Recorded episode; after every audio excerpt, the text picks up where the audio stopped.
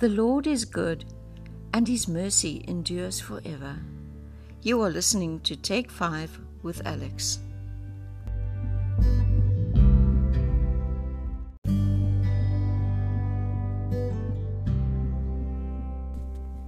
Trials. Why do we go through trials? To test our faith, to build our faith, to make us stronger, to draw us closer to God, to build character, and to give us a testimony. Trials are always painful, and pain is not pleasant, not physical pain or emotional pain. Most people go to great lengths to avoid pain. The pharmaceutical industry vouches for that. It would be so nice just to sail through life without problems. We might always be happy, but I'm sure we wouldn't have any joy or character. We would have no more spine than a jellyfish, looking very pretty but just floating around aimlessly. Psalm 139, verse 23 to 24. Search me, O God, and know my heart. Try me and know my anxieties, and see if there's any wicked way in me and lead me in the way everlasting. It's so easy to say to God that He should use you, like when there's a call to come forward in church and it's emotional and you feel like the next Joyce Meyers and you're going to turn the world upside down with your evangelism. Then one day your world is turned upside down and you feel like the bottom fell out. You can't believe that God would allow this to happen to you to your family. This isn't the way things were supposed to happen. This wasn't the way you had planned your life. You had planned things in an orderly way. You had taken into account what the rest of the extended family and society in general sees as normal and socially acceptable. You also hadn't worked sickness into the picture. Not the kind of sickness you are facing now.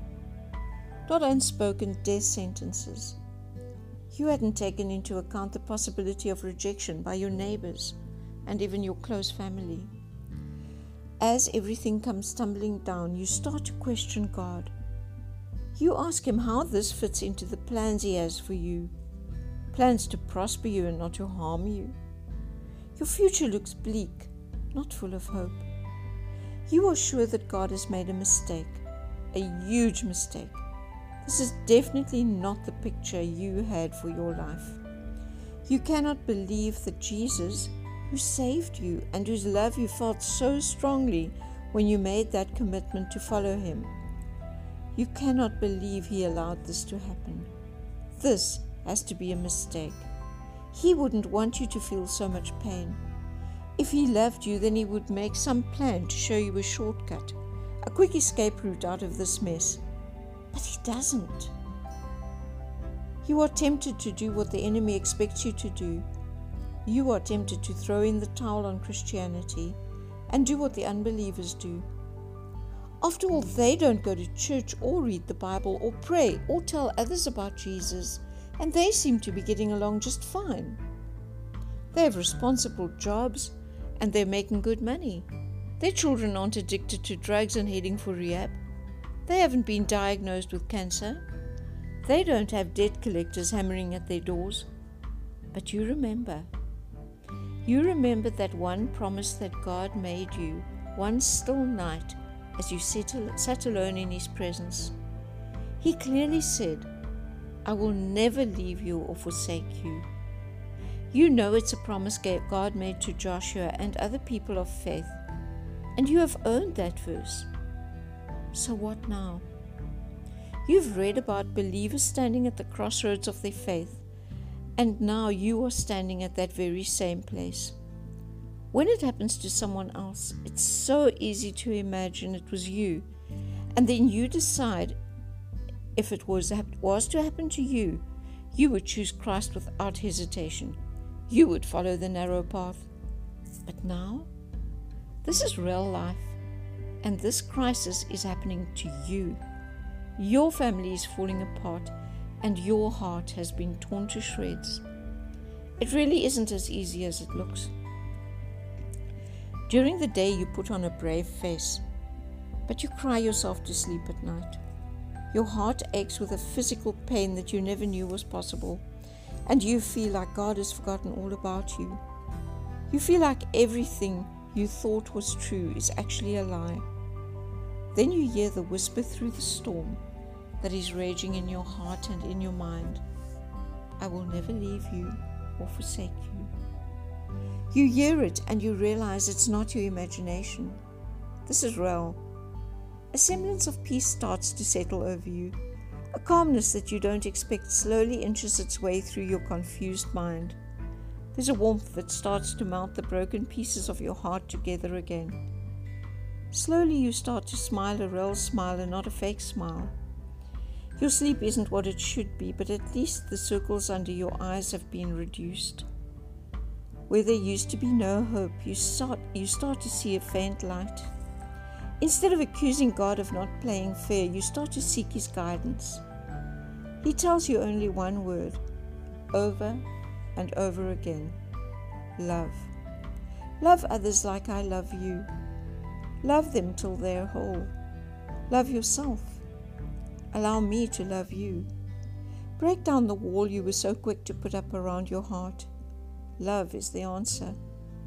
Don't resent people for not seeing things the way you see them and the way you think they should be seeing them. Just love them. Don't be angry because things are working aren't working the way you thought they should.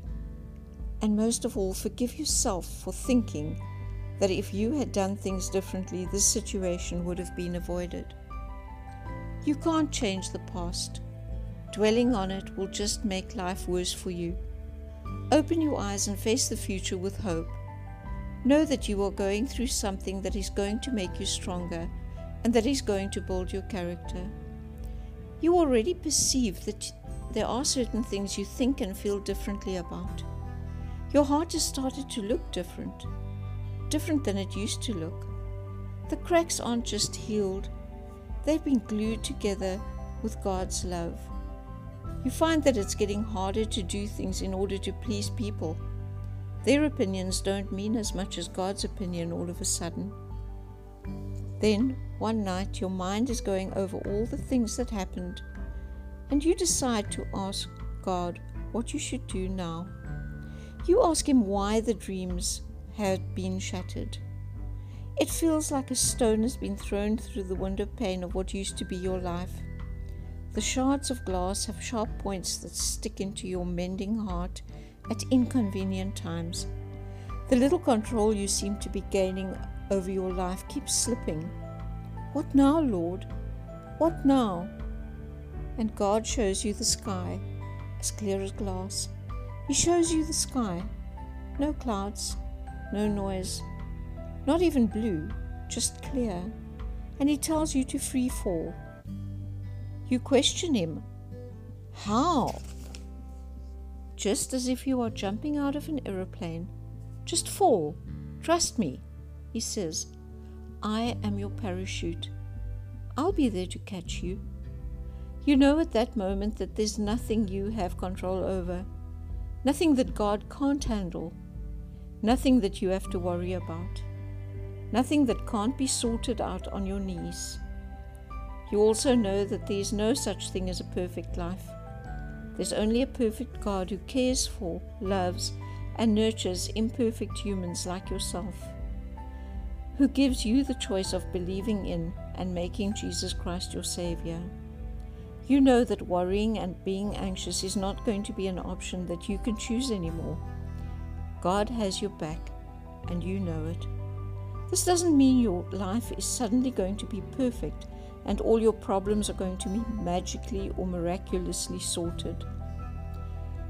But you are going to have that peace that passes all understanding.